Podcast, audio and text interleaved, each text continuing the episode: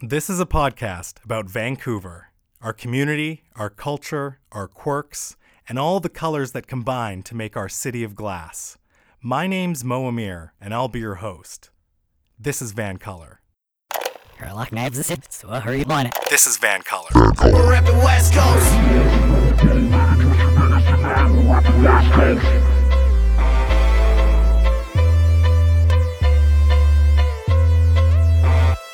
In Vancouver's municipal election, the platforms of the candidates and parties are rolling out bit by bit as serious policy debates have begun.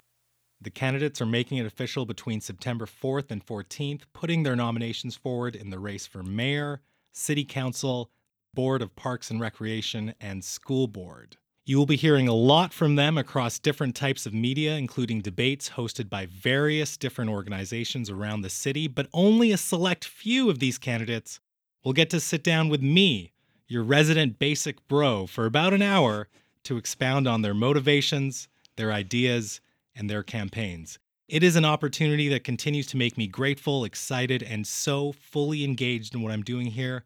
And in all honesty, I'm really humbled by a lot of the feedback that I've gotten thus far.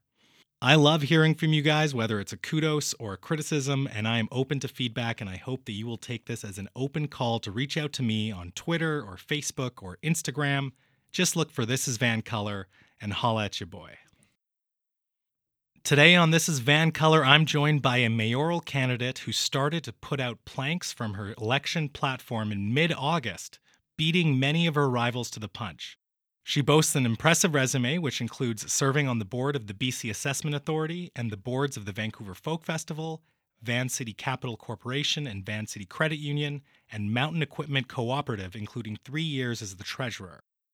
She left her job as the executive director of Simon Fraser University's Center for Dialogue to launch her mayoral campaign, and before that, she was the founding executive director of the Institute for Media, Policy, and Civil Society. She has also produced independent films in her youth, handed out the first condoms in Vancouver bars as part of the AIDS activism community in the 1980s, and has received scores of accolades from the likes of the Globe and Mail, Business in Vancouver, and Simon Fraser University. She could be Vancouver's first woman mayor, and she is one of the less than 400 people that Ryan Reynolds, Deadpool himself, follows on Twitter.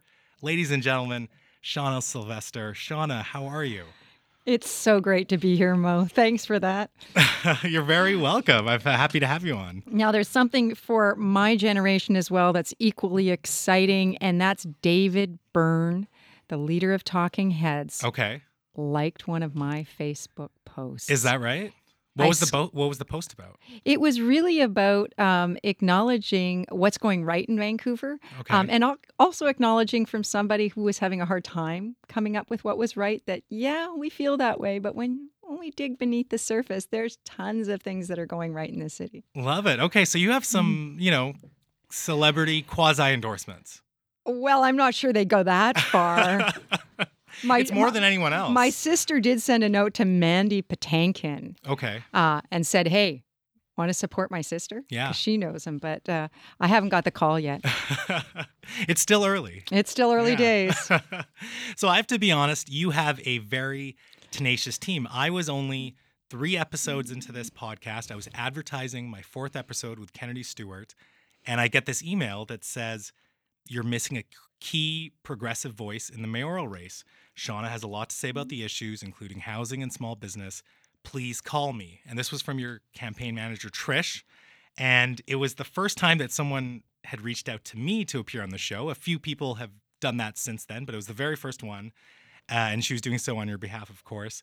And I was like, okay, yeah, let's do this. So I, I appreciate uh, your campaign manager, Trish, and, and I appreciate your team for and you for for being here. Well, I think Mo that that speaks to you. Um, actually, uh, having worked in in media, having worked in in trying to set up radio stations in in Afghanistan with women, I know how hard it is to get recognition early as a media as a, as someone coming onto the scene and and you've been meteoric in terms of you came onto the scene and next thing I know uh, people You're are asking me about uh, have you seen Van, have you heard Van Color have you been on Van Color So Trish is a wise woman. She's worked on many successful campaigns, and she knew a good thing when she saw it. Well, I appreciate those kind words. Very nice for you to say. We are we're still small, but we're growing, and it's thanks to people like you for being here. Um, we are going to talk about you. You are the subject of today's episode, and I want to ask you the a question that I've asked Kennedy Stewart, that I've asked Ken Sim. I'm sure you've heard it a million times, but I think it's important to talk about. Why are you running in this election? Why now? I think there's a number of reasons I'm running, but if we're going to get at the root of it, Sure. is I think historically we are going to have one of the most divided councils in our history. hmm And I actually think diversity of ideas is good for public policy. But disparate ideological differences isn't good for good government. hmm And I know that that's a little dry sounding, good government, but but when you don't have it, you know it, right? I think Mhm. the city of Nanaimo right now is struggling with a, with a council that's kind of going in all directions. You need to have somebody who has the skills of working across difference, who Mhm. knows what it is to work with people who don't agree, and to really help them come to decisions and get work done. hmm I've done that for 30 years. I get asked to do it around the world in conflict zones, in, in a number of urban contexts. I generally get the call when things go wrong. Right. And so, in this context, and this is the second reason, we have a real polarization going on in our city. And unless you're out of the political bubble, you don't see it. hmm People are stepping away from democracy. They don't feel like the city's serving them, they don't feel like government's serving them. And when that happens, you create the conditions for uh, Donald Trump or Doug Ford to emerge. Thankfully, I don't think we have uh, that kind of character emerging in this election. Again, it's early. It's early stages. You never know exactly. but but I'm really sensitive to the fact that people are distancing themselves from our local government. And so that's the other really important reason to be here is to as an independent say we can move beyond this polarization. hmm We can connect city citizens to the city and in fact we have to because government's not got all the resources or the answers. Sure. We need all of us. Yeah. And that's what I do. Okay. Well, uh, on that topic, I mean, you've described yourself as the only independent mayoral candidate who has no obligations to serve a political party. Now, this seems to be a slight dig at Kennedy Stewart, presumably, but can you just explain what you mean when you position yourself as that? And I'll repeat that your phrasing again the only independent mayoral candidate who has no obligations to serve a political party. Um, I am not serving a political party. Uh, in fact, I feel like at this time we can't have a mayor that's doing that. Mhm. I, and I don't think it's a slight at Kennedy. I think Kennedy has served the NDP extremely well um, in Burnaby. I think he came on in, in response to a, a tweet that, that Charlie Smith had put out regarding the speculation tax that he was the only NDP, NDP candidate in the race. Mm. And so um, I think it would be to to equate Kennedy as an independent would be, I think, um, blind to the fact that almost everyone that has endorsed him is NDP. sure. That he carries that um, important relationship with him. And I don't want to undermine the NDP either, but I think it's Mhm. really important to demonstrate that the NDP is in civic affairs now. And um, it is a political party. hmm Uh, it is consolidating its base in, in, in, in civic elections across the province. And so that you need to look at that candidacy doesn't mean he's he's not a good candidate. He's, he is a good candidate. Sure, there and are many good candidates. And that's not what I what I Yeah. what I took from that. Obviously, he is running as an independent, um, at least nominally. Um, so, but when you describe yourself as the only independent, that's where I sort of raise an eyebrow and wonder where that's coming from. But I think that's a fair assessment if if if that's your position. Yeah, and I don't think it's just mine. I think it's very clearly uh, take a look at the endorsements, take a look at the colors, take a look at Sure. you know. Yeah. One aspect of your candidacy that I've seen alluded to a lot, especially on the internet, on the Twitterverse, um, but that I haven't really seen fully explained, and, and I would like to give you an opportunity to talk about it, is your affiliation, uh, past, maybe present, I'm not sure, with Vision Vancouver. Can you tell me about your involvement with Vision Vancouver and why you chose not to contest a mayoral nomination for their party? And you've you sort of touched on this already, but I'd like to get Um, them specifically. have no problem addressing that. So I was involved with Vision in the early days when it was a big tent, when I think I would actually Mhm. consider it a bit of a movement at the time. Mm, And it embodied or embraced some of my ideals that, that married both um, an understanding of the environment, a deep understanding of the environment, an understanding of small business and, and business issues. And it really married a number of different political ideologies together. Um, I actually helped to found Women of Vision as Mhm. well. Um, but I started to part ways. I um, in 2011, I served on the board for a year. I stepped back in 2011. mm, Um, and in part because uh, I was devoted to really exploring what being involved civically was in a nonpartisan way through the Center for Dialogue and through the SFU Public Square. okay. And also because I didn't align with some of the community engagement approaches that Vision had. Um, so I did not. I didn't think that, that that that engagement that was going on was authentic Okay. um, and felt very uncomfortable with that. I also, um, I've also watched Vision uh, become more and more partisan in its work. Mm. And I can't tell you how many times I was told, don't talk to this person, you don't need this, you don't need to talk to them. And, and that's just antithetical to who I am. Sure. I feel really strongly that in order to understand issues, I actually have a motto that I walk to the opposition. I want to understand how people think. Mhm. I think if you're working in conflict, you need you need to have that mindset. So well, and I would just inter- interject and say, um, I mean, maybe it's idealistic, but we expect that from our government. Uh, w- you know, whoever's in power, we expect everyone to work together. It's it's uh, it's something that I think people um, believe, but maybe don't talk about as much. Is that we do? There is a certain expectation that if if you're in government, you should be working with other people in government. It's a team effort. It's a collaborative effort. At the end of the day. And I really think that that's essential at a city level. I Mhm. mean, we do have in in federal government and provincial government, you do have the government and the opposition, and the opposition has a role. But what we've created at our municipal level, when we have a dominant power, as you've had with Vision for the last three elections, is that the the people that are part of that party um, receive portfolios.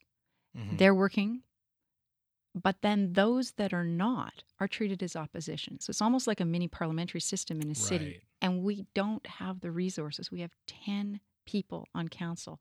We need all of those 10 people bringing their best ideas, their best selves forward. Mhm. And we need them to check their need to brand their parties at the door and get to work for the people of Vancouver. And so that's why I think it's so critical right now that you have not just an independent mayor, Mhm. but an independent mayor who has skills working across difference and uh, who does not have an obligation to a political party. And that's and that's why I think um, I have stepped in to the race because that's that's what I do and those are the skills that I have. Okay.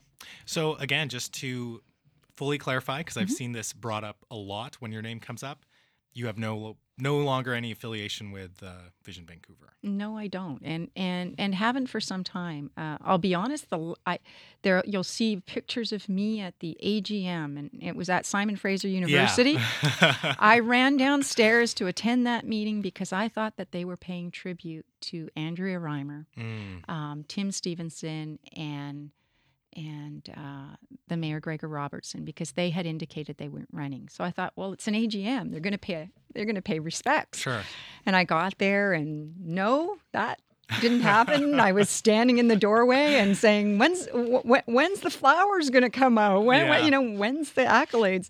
Because I do want to acknowledge, I one of the things that I find interesting that's happening Mhm. in in our society is that we're not treating the people that run for elected offices very well. Historically in Canada, when somebody would say that they were not going to be running, we would acknowledge that. Mhm. And we would say, whether I agreed or not, they served our community Absolutely. because Yeah. so much goes in. I don't think anybody has an, any idea how much our every one of those city councilors and our mayor are sacrificing in their own lives to serve us. Mhm.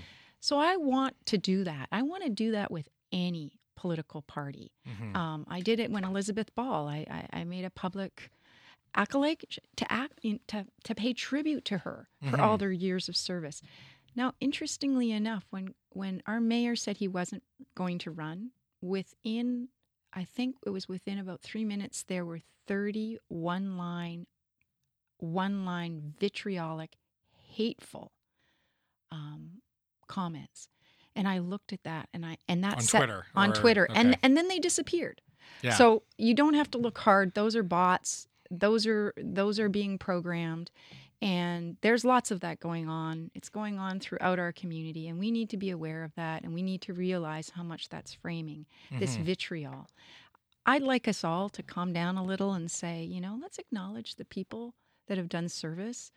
Let's disagree on policies, but let's not ta- attack them as human beings. Well, and I think the internet is one of those things where it's like it's like road rage in a way because there's a certain disconnection from person to person because you have this vehicle of technology that everyone's kind of using. Um, but I think most people, even people that uh, do get upset on the internet, they sound step back and they go, "Oh, you know what? I wish I didn't say it that way," or um, shouldn't have reacted, or maybe should have calmed down a little. so I think even if you do see vitriolic uh, comments on the internet, they're not necessarily coming from bad people. It's just it's a very human reaction, and we see this. I think, like I said, the uh, the road rage is is a great example. Um, it's just something that happens, and uh, it's it's great in one way because we're allowed we're we can connect with people. We can connect with anyone through Twitter or or other technology, but it's also um, disconnecting in another way, right? Yeah. Where you're not sitting in front of someone when you're saying something to them. It's true. And and and God knows I can get scrappy too. I saw myself do that and stop myself and say, "What am I doing? what am I doing? This is not the kind of behavior I want to get into." Mhm. Um, but I think, and, and I understand that the part that that I want us all to be cognizant about are those bots that are coming when people are asking and they've only got a picture of themselves in front of an American flag and Right. and they're asking to join our Facebook groups or they're showing up on Twitter with no sense of and and, and they're being very vitriolic. Let's be conscious of the Mhm. impact they're having in terms of getting us riled up because let's be honest, that's how Trump sure, I think that, I think campaign. that's fair, and um, but I I would also just add. We can't lump all anonymous accounts together. Mhm. There are certainly some Absolutely. anonymous accounts on Twitter that uh, provide a lot of information. There's one in particular that I'm thinking of that provides listings of illegal Airbnbs, and Mhm. that's their their gimmick and their thing, and it's it's fascinating. It's fascinating to watch. It's fascinating to see how many of them there are, and how you know that issue is not being enforced. Yeah. So that um, user wishes to be anonymous, and I understand why they would. Um, but they shouldn't be lumped in the sa- same category Absolutely. as someone who is just um, trying to upset people. No, thanks for that. That's that's a, a great example of excuse me, a community service. there you go. Mortimer, if you're out there, you heard it. um, let's talk. Let's talk about policy, though. You have a lot to talk about in this area. You're sort of one of the first mayoral candidates who has a lot to talk about in this area. In your August 22nd speech, you promised that if elected mayor, you will provide Vancouver with an accountability report on the city's finances within the first 100 days of you taking office. So I read that and I think that's great, but the first thing that kind of came up in my mind was is what you're proposing does that suggest that there's information that isn't currently available to the public and, and do you feel that the city hasn't been transparent or forthright with its financial reporting so I think if you go online to the city's website, you'll get a lot of information. mm-hmm. And I think that's important. But people I'm talking to um, don't know where their taxes are going. So there's some work to do around explaining where taxes are going. And I think that there is one area that I haven't seen, and, and maybe it's because it happens behind closed doors, I don't know, but I've not seen the property endowment. I haven't seen a Mm. financial report on the property endowment fund. So I, I actually name that okay when I make that commitment. So part of this is a is a is helping citizens develop an economic literacy, a financial literacy. Mm-hmm. Um, and part of it is I'm interested. I, I I look at the budget. I look at the expenses. I want to see what's behind some of those uh, those lines. I, I, they're very top line, Mhm. um, and it's in the details. And and what I tend to do whenever I get involved in a board is I go and look at the story that is told um, in the finances. Mm. And every financial statement has a story and Yeah. it's to say and, and it's it's the true story i mean because it's telling the, what's going on but i really look for that i really look for what are we learning from where our money is being spent what are we learning about priorities what are we learning about how we're preparing for the future Mhm. what are we learning about how the city represents itself And- through and- its through its finances And this reporting that you're proposing, this will be presume the way you were talking about it, uh, presumably digestible for even someone like myself, a basic bro. uh, what I what I learned is that we need it, when you talk about the term uh, or literacy. I use the term literacy. It means Mhm. that the information is presented in an accessible way, so Mhm. that uh, those of us that don't have accounting backgrounds can Mhm. understand it. yeah, exactly. Cool. Um, another thing that you talked about in, in that same speech was this idea of a lobbyist registry. When Kennedy Stewart was on the show, this was something that we discussed as well. And I want to discuss this with you. NPA City Councilor George Affleck pushed for this in 2015. Then he and Vision Vancouver City Councilor Andrea Reimer worked on a motion for a lobbyist registry in February of 2017. And it actually passed in City Council. But when I was doing my research to figure out what happened afterwards, there seemed to be nothing. So, what happened and why isn't there a lobbyist registry right now? Well, I'm not sure I can answer that question, but I have that same history that you do. I know that that Councillor Affleck and Councillor Reimer have put it forward. I also know we have a number of other cities Mhm. that have put lobbyists and and do have lobbyist registries. You know what I think comes down to it is it's one of those issues that um, that certain people care about, but isn't s- s- sort of core to how the city operates. So Mhm. it gets it gets left off. Um, that would be a conversation I'd be sitting down after being elected with mayor, and it'd be one of the conversations I'd be having with our city manager and saying, how quickly can we move to the implementation of what already appears to be an approval of a lobbyist registry? From your understanding, though, there's no um, uh, provincial permissions or authorities that would be needed, or, or or or anything else. Like the city can do this on its own. I need to know, I need to look at that more closely. Not Okay. that I think it's within our jurisdiction, Okay. but um, there might be something that I don't know about. Okay. And why is this important now? It's important because I think that there's a sense or or a perception, whether it's real or not, there's a perception that there are individuals, developers in particular, uh, certain individuals that have access access to City Hall that's disproportionate uh, Mhm. to others. And so there's a desire to ensure that there's transparency for the public to know who has access Mhm. that they that they know that people aren't leaving the city, aren't leaving political office, and then going around and lobbying, uh, taking their knowledge and using it for the private sector to, to lobby. So Mhm. I've also, as part of my platform, uh, suggested that anybody that is an elected official or a city employee one year after leaving will be tre- treated as a related party and not be able to lobby city hall or work in a consultancy fact in, in a consultancy position uh, for a one year period. Oh, interesting. Okay. I, I hear it uh, being phrased that way, but what about the the opposite? Is the opposite also a cause of concern if you were to have a lobbyist who then would run for office or or try to get a city job? I don't know. I, I, I would leave it in the hands of uh, the professional staff to hire who they think is most appropriate. And I'm Mhm. sure that that's going to have, you know, I don't know. I, I can't answer that. Um, and it will be for the people to determine if someone's background as a lobbyist is what they want in a city councilor or in, the, in, a, in a mayor. Mhm. I think that a healthy democracy has people talking to government, and we call that lobbying. hmm I think that that's part of what um, community service organizations should be doing. Sure. It's something that the nonprofit housing sector should be doing regularly. hmm Um, is talking to people to try and get the kind of policies that meet the needs of their communities. hmm Um, part of the problem we have in Canada, it's not just at a municipal level, is that for every nonprofit that walks in the door to have a meeting with a minister or a counselor, they've already received, you know, three times, four times, and in the case of the federal government, almost a hundred times the number of private sector lobbyists. Yeah, exactly. So it's it's out of balance.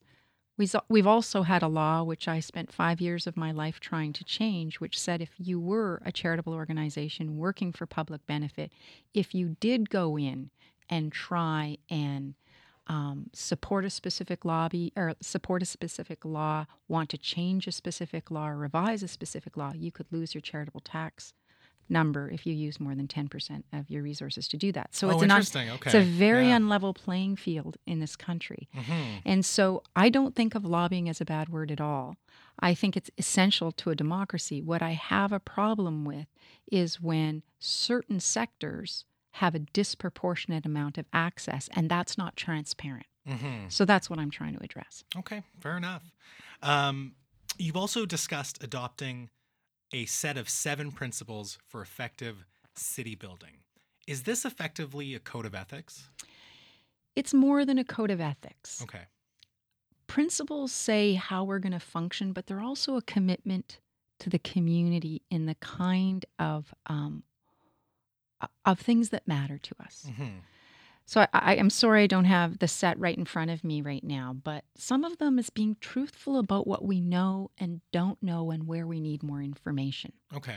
Uh, openness. We could use the term transparency, but openness is bigger than that. it's Mhm, a sense that we come to the city and we're open. We're a place. We're a welcoming place. hmm We're not this veil of this this this place that you have to try and figure out uh, the snakes and ladders game in order to get something. Sure. Um, that it's an open, it's transparent, that it's participatory. hmm I want a government that really looks around the city and says, how do we build connection? How do we learn from here in a real way both the values and the trade offs that citizens want to make on, on issues? Um, it's also one that is is respectful. And so yes, so it's a way of sitting down with council members and saying, we're bigger than any one individual here. We as a collective can act in a certain way. So I would propose introducing uh, the new council to that set of principles, discussing it, hmm making sure that it fits with their and aligns with values so that collectively we can come forward to the people of Vancouver and say, hey, hold us to account on this. Sure. Yeah. Now, would it only apply to city council, or would it also apply to city staffers as well? Well, I'm looking at it as city council. Okay. The way in we, my hope is, my hope is that our city staff uh, operate at a very high level of professional professionalism. I actually Mhm. think we have great city staff. Um, and one of the things I want to see, and I talk about that in the open and building trust in government platform, is that I feel like our, our staff have been um, part of a, a bit of too much partisanship within city city hall. And we've got great professional staff. I think it's a good governance practice that you let your staff do the operations and you govern you help with strategy and you hold people to account. Hmm Have there been other municipalities within Canada or even globally that have implemented similar sets of principles, or is this something? you know new? i don't know Okay. i have no idea Wh- Where's the, interesting where's, to find the, where's the inspiration from? It's a conversation that's gone back um, years and years ago. Um, there was Ray Spaxman was somebody who was a counselor, or sorry, he was somebody that did a lot of the engagement work um, Okay. years ago under Team. And it's been in conversations with Ray. It's been in conversations within our Center for Dialogue. That's one of the first things that we Mm. did when I became uh, the director. Is we sat down and we really opened who we were and how we were going to function. What were our missions and values? And I find if people get on the page, the same page, Yeah. then it makes it so much easier and you work together and there's a real buy-in in Mhm. terms of how you're going to conduct yourselves and, and that's exciting and and And I actually think talking to city council candidates uh, from across the political spectrum that they want that. hmm Cool. Okay. Um, electoral reform. It's been a big political theme in the province this year. You've also discussed the need for electoral reform and the need to introduce a five by five hybrid ward system to city council for future elections.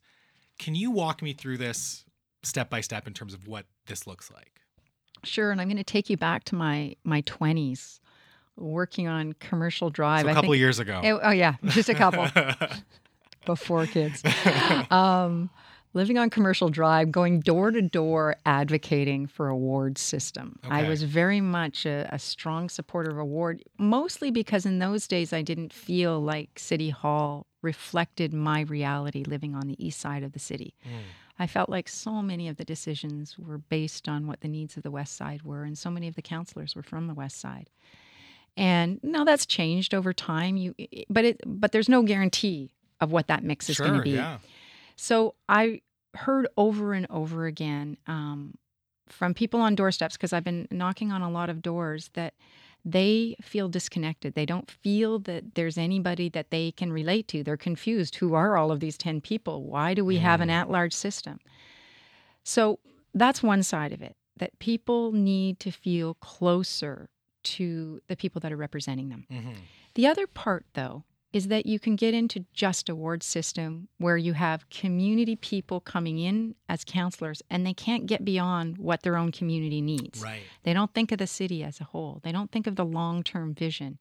And it can get to be, you know, if you've got a, a neighborhood association, and, and I think I'm not the only one that's heard the tyranny of the neighborhood association. It's, it's and, and that's certainly not the case for a lot of neighborhood associations in this city. We have a Mhm. rich, vibrant, fantastic group of neighborhood associations, but sometimes you can get you know the four or five people that consider themselves the representative for their whole community and they Mhm. come at you in the most negative negative ways all the time well i think when people hear ward system they sometimes think that's what you fall into Mm.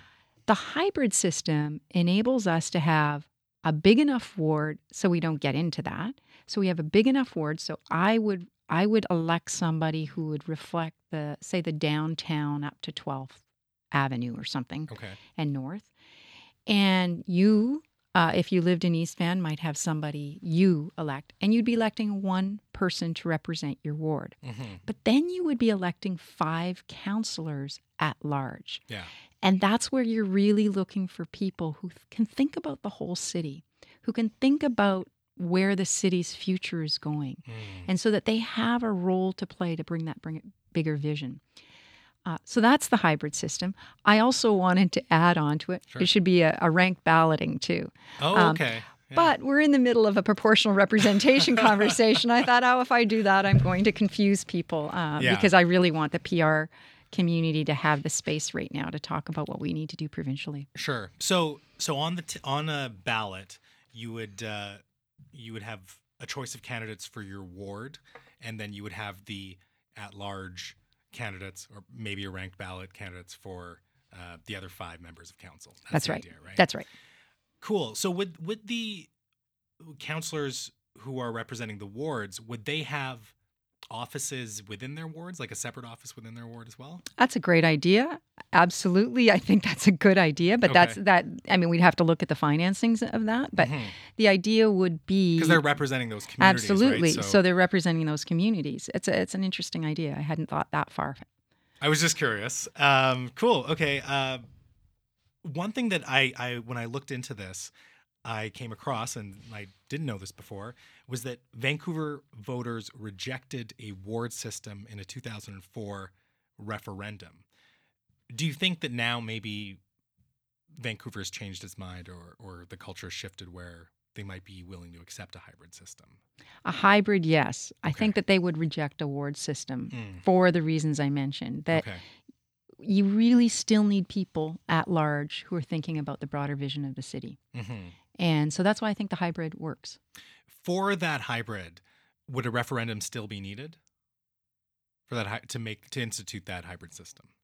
I'm not sure. Okay. That's something that I have to dig into. Mm-hmm. You know, and and I also want to say that the, it's generated some really great discussion um, on social media. I've had some of the people who understand proportional representation well say, "Hey, if we got PR, wouldn't that do it?"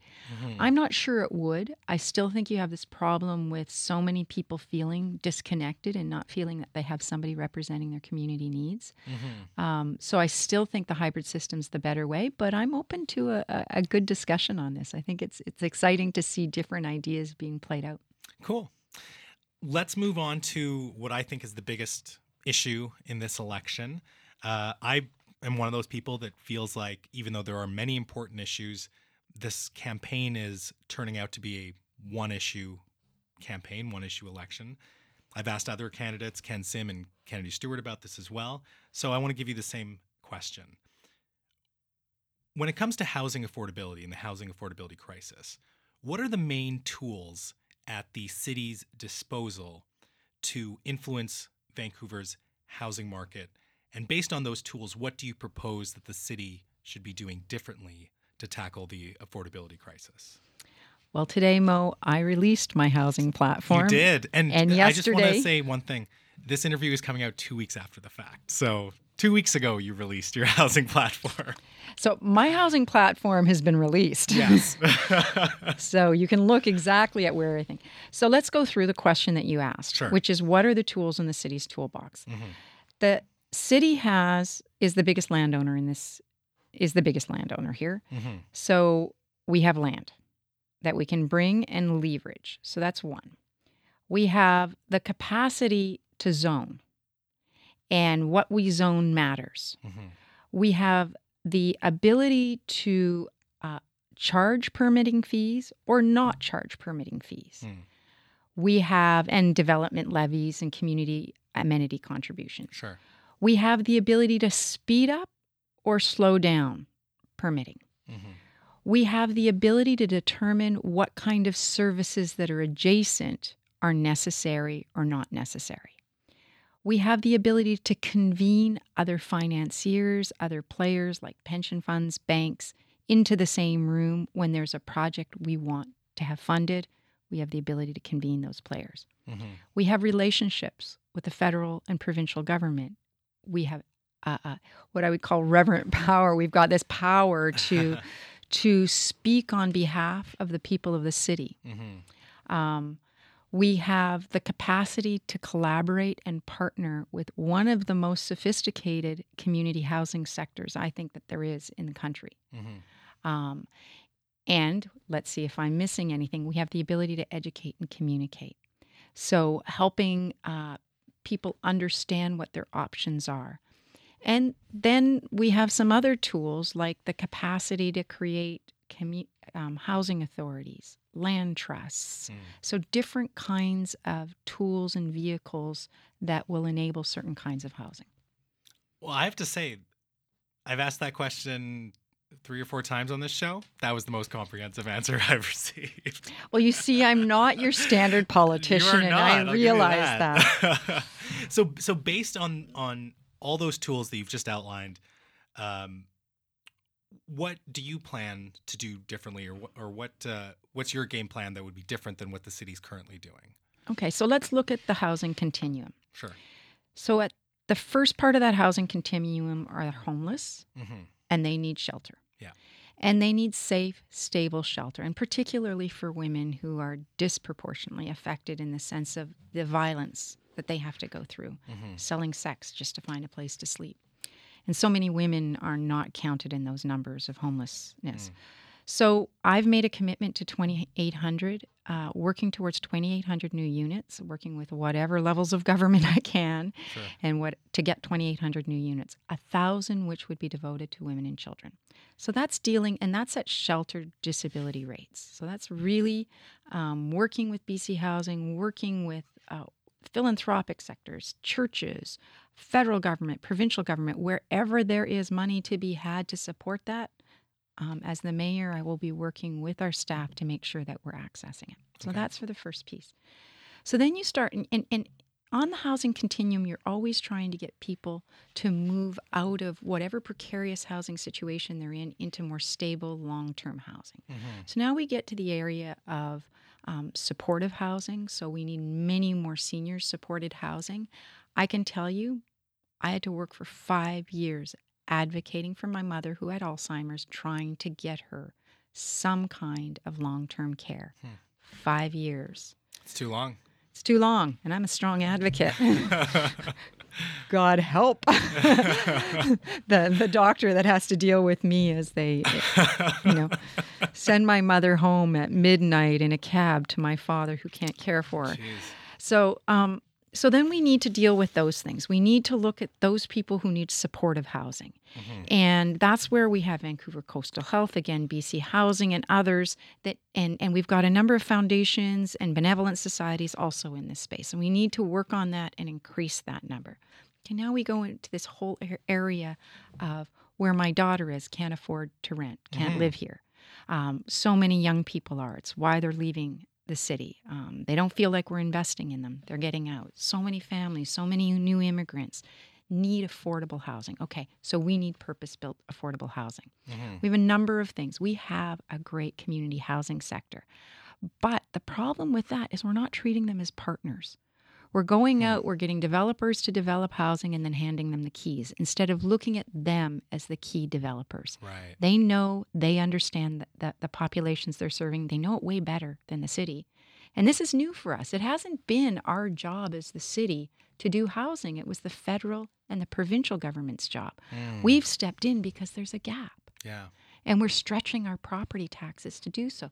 So we need to go into partnership, but we need to go into public benefit partnership rather than just private benefit to deliver purpose built rental. And so one of the commitments I made is that we are going to be North America's capital for co housing and cooperative housing. It's a model we have here that works. It's mixed income. People in co op housing are subsidized, and it can be built without drawing on the reserves of the city. We do need the land, Mm-hmm.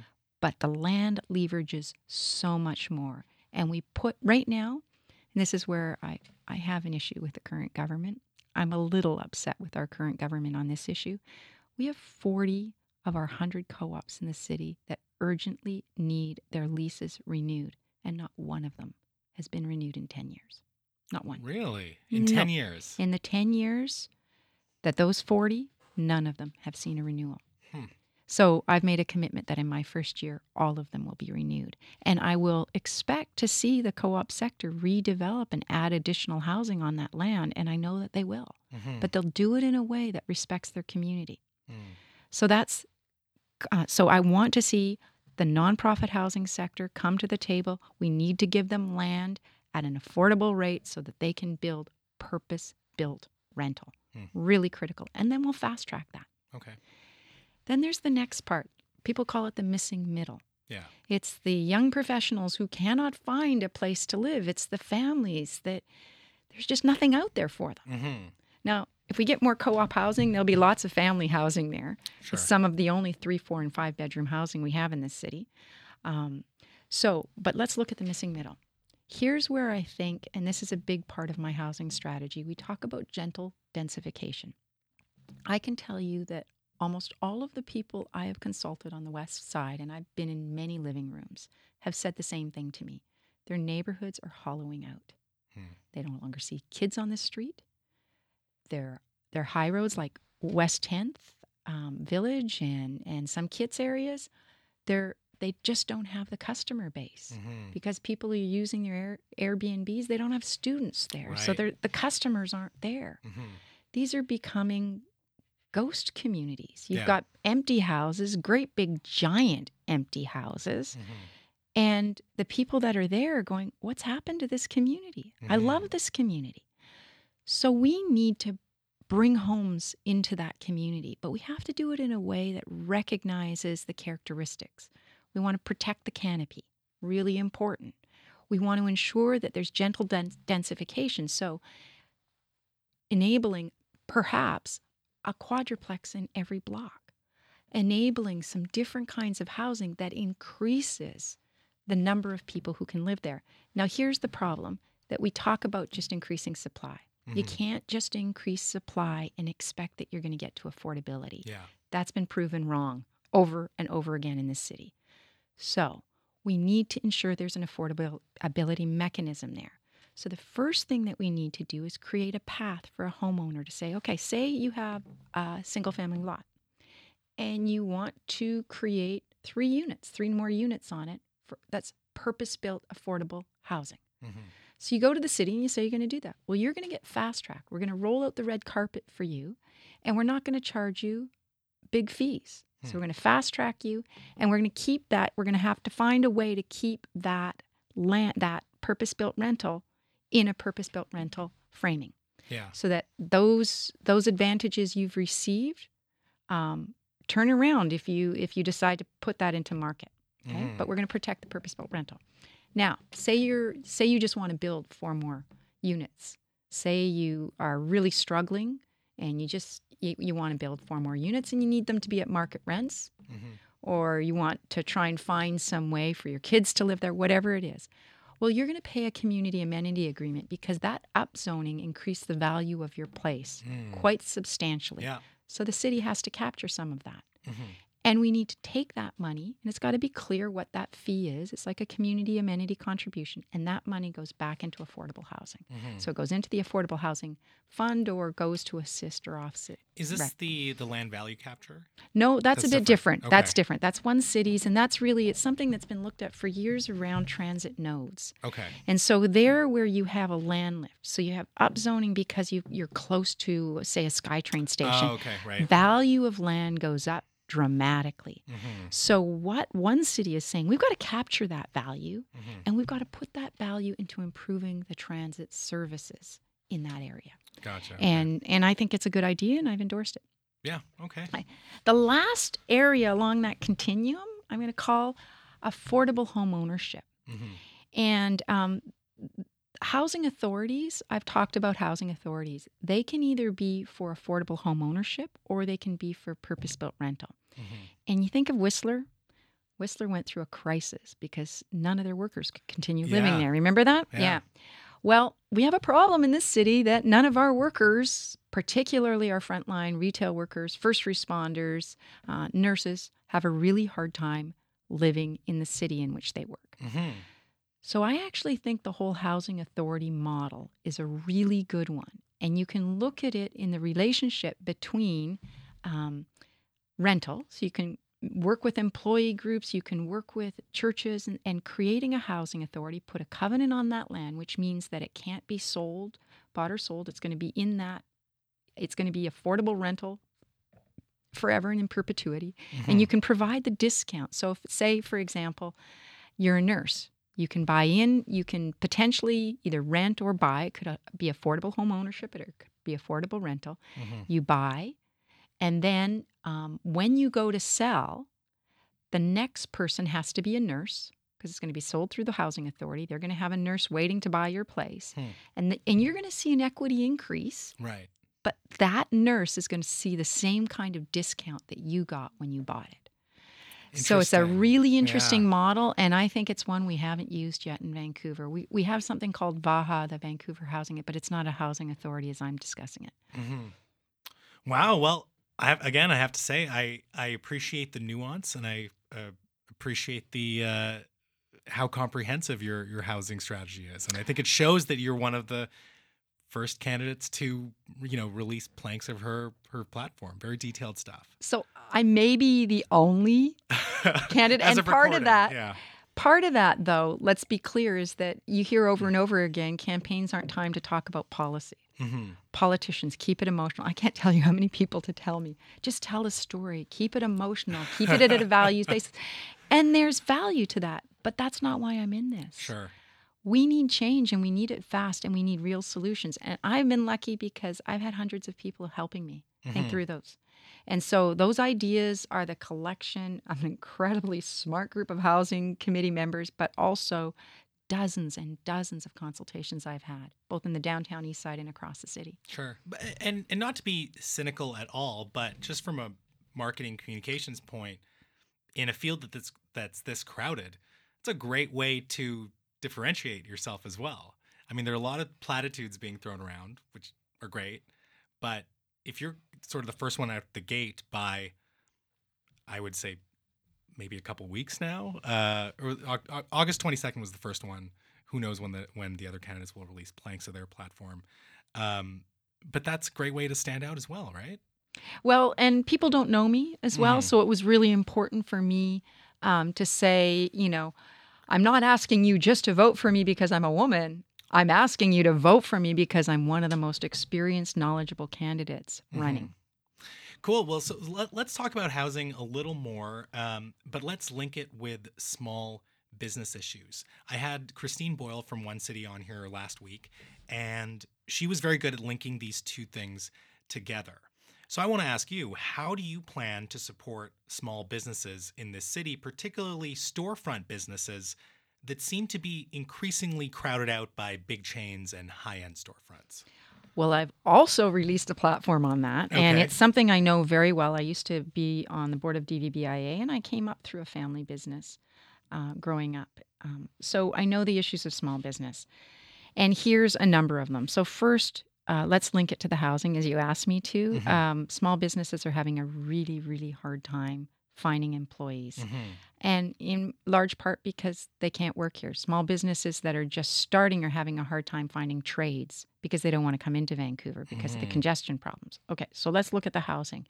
The housing authorities, the co ops, the um, co housing, the gentle dens- densification uh, ideas, and all of the other ways in which we're going to build purpose built rental is going to alleviate that. I'm not going to rest until we get to a 3% vacancy rate.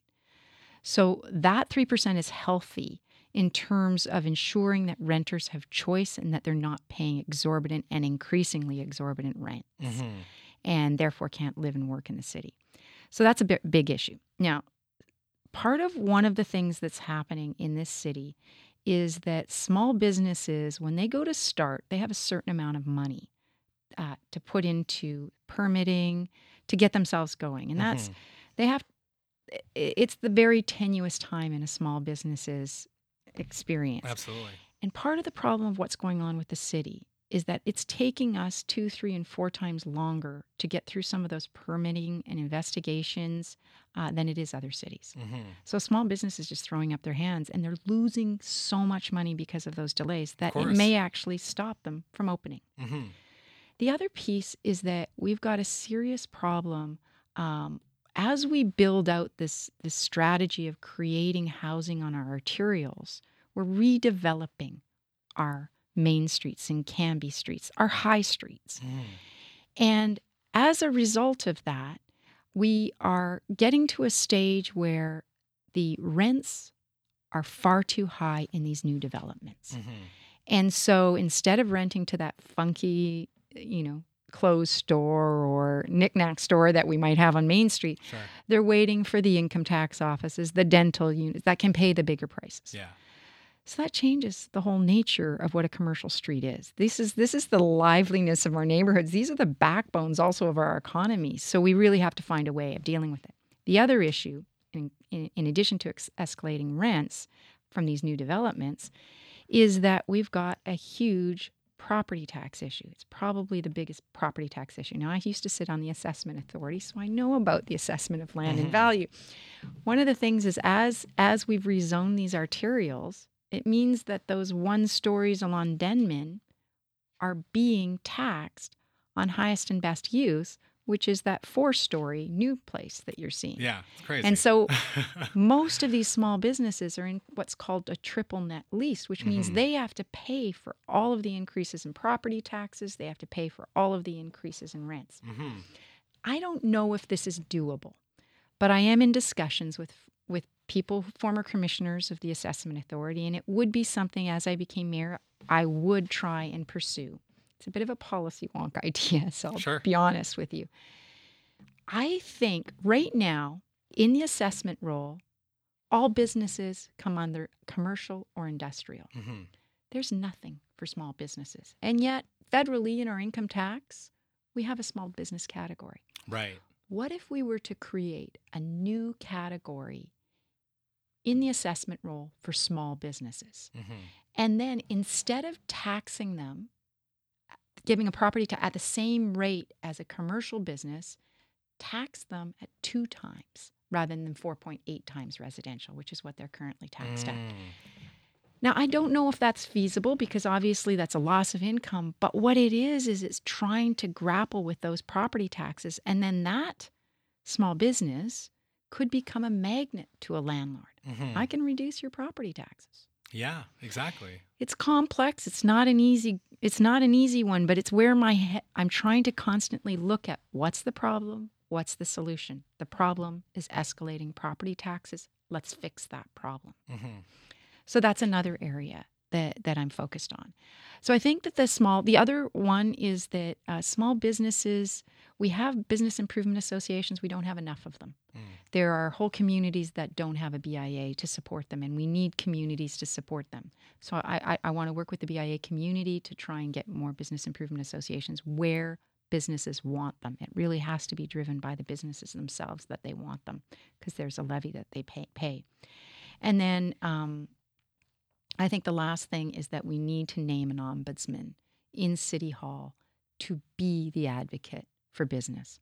Because when things go wrong, there's not a lot of place other than going to the media. Yeah, Uh, exactly. and, and then they do that and watch them get on the slow train to nowhere. yeah, Um, and there's so many business owners that have a story of um, someone at the city told them that they have to do something online.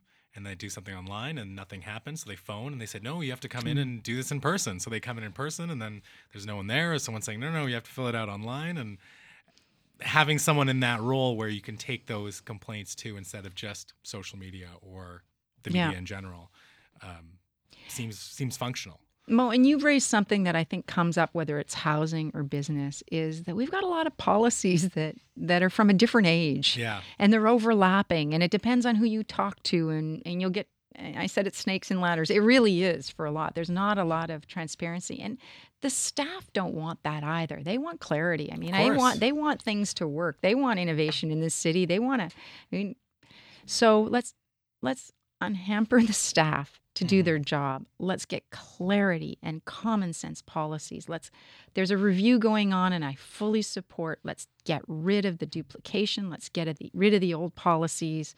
Let's make it so that if you put a uh, you know, if you're if the bike rack you've put out is two inches too close to the to the restaurant on Cambie Street, you're not going to tell the restaurant they can't have their outdoor patio Right.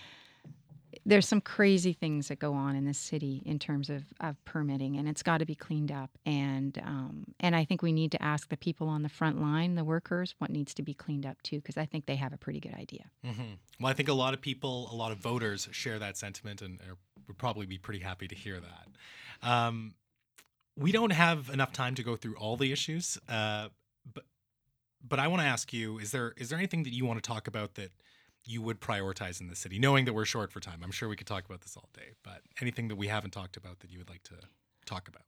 I think one of the things that we don't often talk about is what is it that um, exists uh, to support the people that come to this city uh, to work here. Mm-hmm. They can be immigrants, newcomers. I should say newcomers because immigrants, you know, you could be a landed immigrant and be here for, for 20 years. So, newcomers who come to our city. Are we going to be a welcoming city or are we going to be an exclusive city? Hmm. And when people come to work here, I want to embrace them. Hmm. I want this city to continue to be this diverse, exciting place. I want us to continue to be a foodie city. I love it. Sure. Um, I want us to continue to embrace the urban agriculture that we're doing. hmm I also want this city, so that's one issue. I also want this city to continue its leadership on climate change. Um, we haven't talked about any environmental issues so far. And if you know my background, you know I started Renewable Cities, uh, a big movement that's now global, hmm and carbon talks because I actually think there's solutions on this. And I think cities are on the front line. I'm actually proud of a lot of the policies here in the city, but it's not enough. We are moving and transitioning um, off fossil fuels very, very quickly in this in this country. It's coming faster than we think. We need to get prepared for the electrification of our system. Mhm. We need to enable people to charge electric vehicles on the street in their in their urban in their um, strata strata buildings or co ops. And we've got to start to look at how we also anticipate higher sea level rises, Hmm. how we ad- adapt to what's going on. Let's be honest, the, the fires, the wildfires are a sign of things to come. Sure. Um, and that's not a world I want to live in. hmm I want us to do everything we can as a city to get the kind of transit we need, to get people out of cars, to move off of fossil fuels, and really move towards becoming a 100% renewable city. Okay, great. Before we do get to a couple of questions about the campaign itself, uh, I just want to go back to an earlier point you just made about welcoming newcomers. Do you feel that there is an undercurrent where Vancouver is not welcoming to um, to newcomers? I'm just curious where where that that sentiment came from. I think one of the things I get concerned about, and it's it's what I've seen in the polarization, and, and you see it in the United States as well, and it's here in Vancouver, and, and we've got to be acknowledging it. Mhm. um, that we're enabling through conversations uh, a racism that's not acceptable. Mhm. And I want to stop that now. Like, I don't want to be part of a government that is finger pointing at any particular community uh, for causing any of our problems. We have complex problems. Mhm. I will point to people using our housing for financial speculation. I will Hmm. point to criminal criminal activity. I have no no problem doing that, but I Mhm. won't accept that certain communities are uh, being blamed for the situation that we have created over years in this city. Right. I also really, really want to maintain what has been one of the most exciting parts of Vancouver, and that's its diversity. Sure. And um, I don't have a problem with it. I think it's an asset. I think it's great, and I want I want us to embrace it. Absolutely, and I agree with you. And and I think sometimes these things require nuance, and you're clearly a, a woman of nuance, and and I would completely agree with the statement you just made. Um, I find it sometimes it's difficult because you get it the other way, where someone's talking about, you know, the liberalization of of of of country of money within our country, uh, in terms of global cash flows coming in. Um, and I think that's an interesting policy policy discussion on, and it's more of a federal level discussion. But that's an interesting policy discussion. But then you'll you'll have a detractor saying, well, you know, it's actually kind of racist, and it's like it's not. That discussion isn't racist. Or you can even have a discussion on immigration uh, that is a nuanced discussion that isn't rooted in racism or Yeah. or xenophobia or anything like that.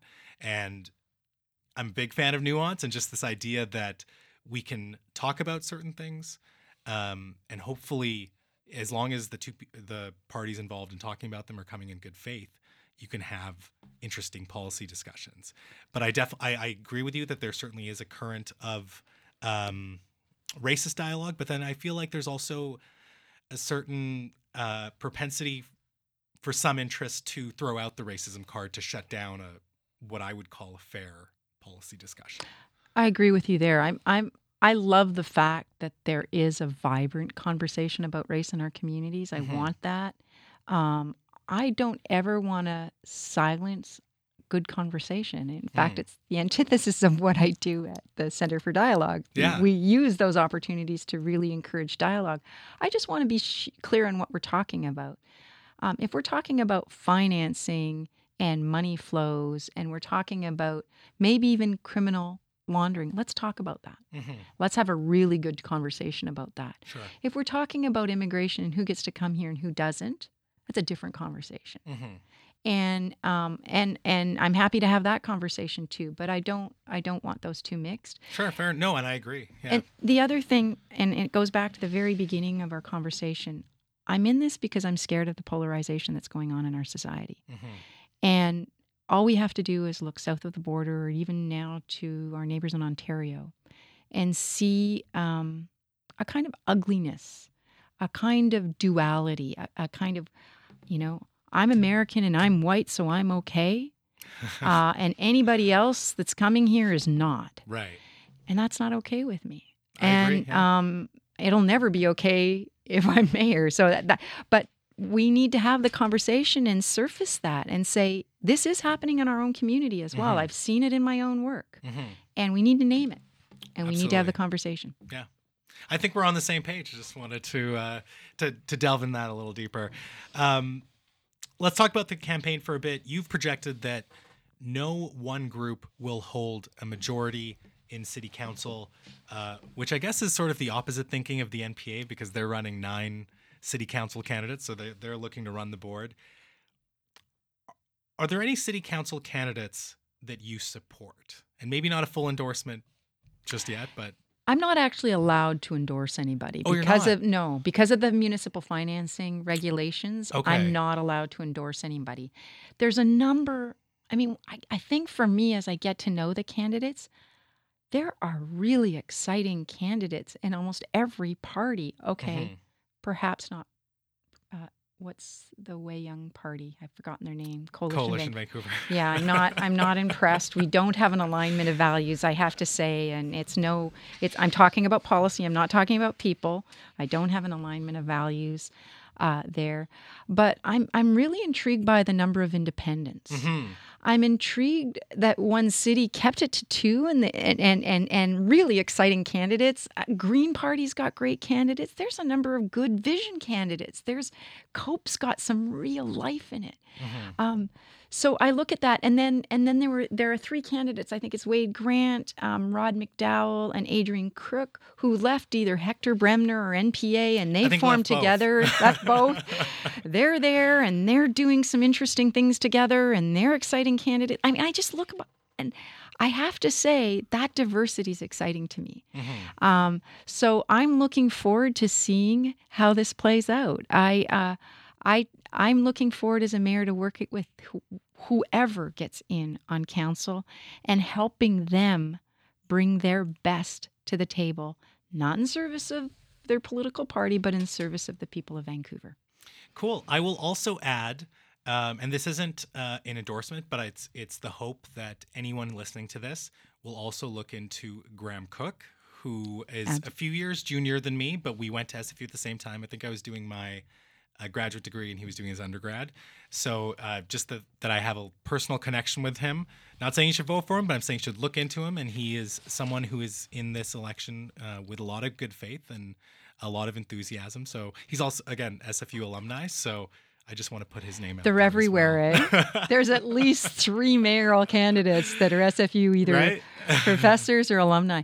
I will say, and and Mo, thanks for doing that in terms of highlighting. I think for the independents, for all candidates, part of the problem is people don't know them. Mhm. And there's this new emerging research that shows that uh, people are far more interested in the personal reference you're going to give Mhm. to candidates than they are in the robocalling and the you know typical political uh, advertising you get. So everybody out there should be talking about the people they think should get in. I think that's a fantastic point because I've had in my own life, uh, I would say at least a dozen people come up to me and say, Who should I vote for? and I'm not positioning myself as an influencer of any type, but I've definitely had people come up to me saying, You know, who should I vote for? Who do you think's a, a good candidate? There's so many of them out there. And especially now with the new finance rules, I think you know word of mouth marketing which is probably the hardest type of marketing to harness uh, is really going to be important and it is going to be about people telling their circles and other people within those circles telling their other circles and advocating for each other in this in this much quieter way i think that's going to be really important in this election and it just for, from the little i've seen Yeah, no, and and and research shows that more and more of us aren't making up our mind. I think we're at 65% right now who haven't made up their mind. And they're not being swayed by traditional political um, messaging. So, yes, please share your views. do you think we're going to break 50% on uh, in terms of vo- voter turnout this year Wouldn't it be nice? I mean, I just think 50% should be a, It's a low bar. baseline. Yeah. I just, I would love, love, love to see people interested, caring enough, seeing themselves in candidates that they'll get out Mhm. Um, I one of the things that I love that I have going for me right now is all of these new people that have never been involved in a campaign. Many of them Mm. not even having voted before Wow. getting engaged, and that's fun. So And you would think that there is this segment of the population that votes in provincial elections, votes in federal elections, but just hasn't really been engaged municipally. Like they they seem they seem like the best targets to sort of get engaged, especially in a year where people are very passionate about a lot of issues. Yeah, we have this. One of the things, because I work with people under the age of 30 all the time at SFU, whether it's City Studio, City Hive, um, you think of all the salons we have from Creative Mornings to Pechakucha, or however you say that, Pachachka, the TEDx. You think of all of the spaces that that millennial, what a powerful force yeah. if they decided not to let uh, the older generation make the decisions about uh, what government looks like. And I Mhm. actually think, okay, I might be dreaming in Technicolor, but I actually think this might be the election that gets them involved. I would hope so. And, and you would think, as you know, you yourself are a mayoral candidate, and there's so many mayoral candidates and city council candidates. When the when the field is this crowded, but you have this untapped population that maybe has not been involved in municipal politics before, you guys are all going to be trying to get that instead of dividing the current pie of, of people that that vote anyways. Yeah. right? My goal every day is to get out of my bubble. Yeah. How many people I've met each day in Vancouver that I have that are not part of my circle. And I have a pretty big circle being at SFU. Sure. At the Center for Dialogue, the public square, had a big circle there. But every day I ask myself, who am I meeting with? How have I made an effort to get out of my bubble? And Mhm. it's a it's taken me to lots of different places in this city and to lots of different corners I didn't even know existed. hmm Love it. One last real question. Um, you you are running a campaign of substance, and I think this uh, this chat has has proven it. A lot of nuance, a lot of specific ideas, but it is worth noting that uh, you're you're not, and you, you alluded this to yourself. You're not running on this idea of um, vote for me because I'll be the first woman mayor in Vancouver, although Vancouver has never had a woman as its mayor. I just want to get your take on that. Why do you think that is? I wish you could follow me day by day through this campaign and you'd know why that is. what do you, what do you mean? I don't think there's a day that goes by when I'm not fielding some kind of comment that I still find in 2018 um, shocking. Uh, but I think that And we're talking on a person to person to person basis. Be, yeah, person to person. It can be email. It can be a whole range of things. But Hmm. that's but that's not the issue. I think the issue is that um, maybe we haven't had the right woman candidate yet. Mhm. And I and I have said this time and time again. It's not that I'm a woman that I want you to vote for me. It's because I am by far the most experienced woman, person, candidate in this race. Mhm. Show me anyone that has the corporate board experience, the good governance, the financing. Okay, Ken Sim was an accountant. He's got he's got me on that, but has he been doing it for big corporations across this country? How many people have worked inside cities as much as I have? Uh, how many people s- get paid to convene and facilitate people who don't agree with each other to come to policy decisions and then implement them? Mhm. I do that with the federal government. I do that for so many different cities. I do it around the world. I've got one in September. I'll be facilitating US Russia conversation on nuclear disarmament, on nuclear weapons Wow. in September. Hmm. That's what I do. Um, somebody said, you know, are you punching above your weight? And I thought, hmm, interesting. Huh. Clearly, you don't know me. Yeah. And I think that's the problem is we think women can't count, they can't lead, and or some people think that.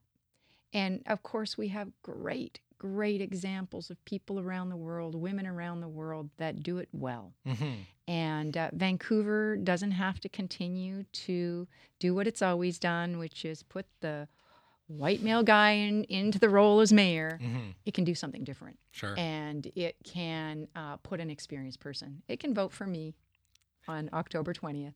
I think you made a good case for yourself. If there are people that want to find out more about you, find out more about your campaign, uh, you know, maybe even throw a couple bucks your way. I know. Can always use a couple of bucks, no more than 1200 exactly. But- Just a couple. Mm. Uh, how do they? How do they reach out? How do they connect? shaunaformayor.ca is my website. Okay. um, which will go through many iterations between now and, and campaign day. Facebook, I'm on Facebook actively. I'm on Twitter at Shauna Sylvester. Um, I'm on LinkedIn as well. One of the things I've loved about LinkedIn is I'm able to engage with people privately and Mm. ask them what they think is working and not working in our city. And oh my God, have people come out and just, you know, paragraphs after paragraphs. Wow. And some of those stories are heartbreaking and some of the solutions are fantastic. And so I want to encourage anybody out there in Vancouver, I'm applying for a job with you. Take a look at me, see if I'm qualified, and link up and tell me what you think needs to change in the city. Love to hear from you. What an open call to connect. I love that. And I don't think anyone has cited LinkedIn as a way to connect. And I think it's a great avenue for the reasons that you just mentioned. So, Shauna, what a treat. Thank you so much for being here. I wish you uh, the best of luck in your campaign. I do appreciate the nuanced conversation. And uh, do you promise to come back on the show if when you become the So mayor of when I become the mayor of if, Vancouver, if slash when, if slash when. thank you, Mo. Absolutely. Please do send my regards to Trish as well. Ladies and gentlemen, that was Shauna Sylvester, and she wants to be your next mayor of Vancouver, and she may very well be just that after October 20th. And I'm Mo Amir, telling you that in a city where you can be anything, be colorful. Peace.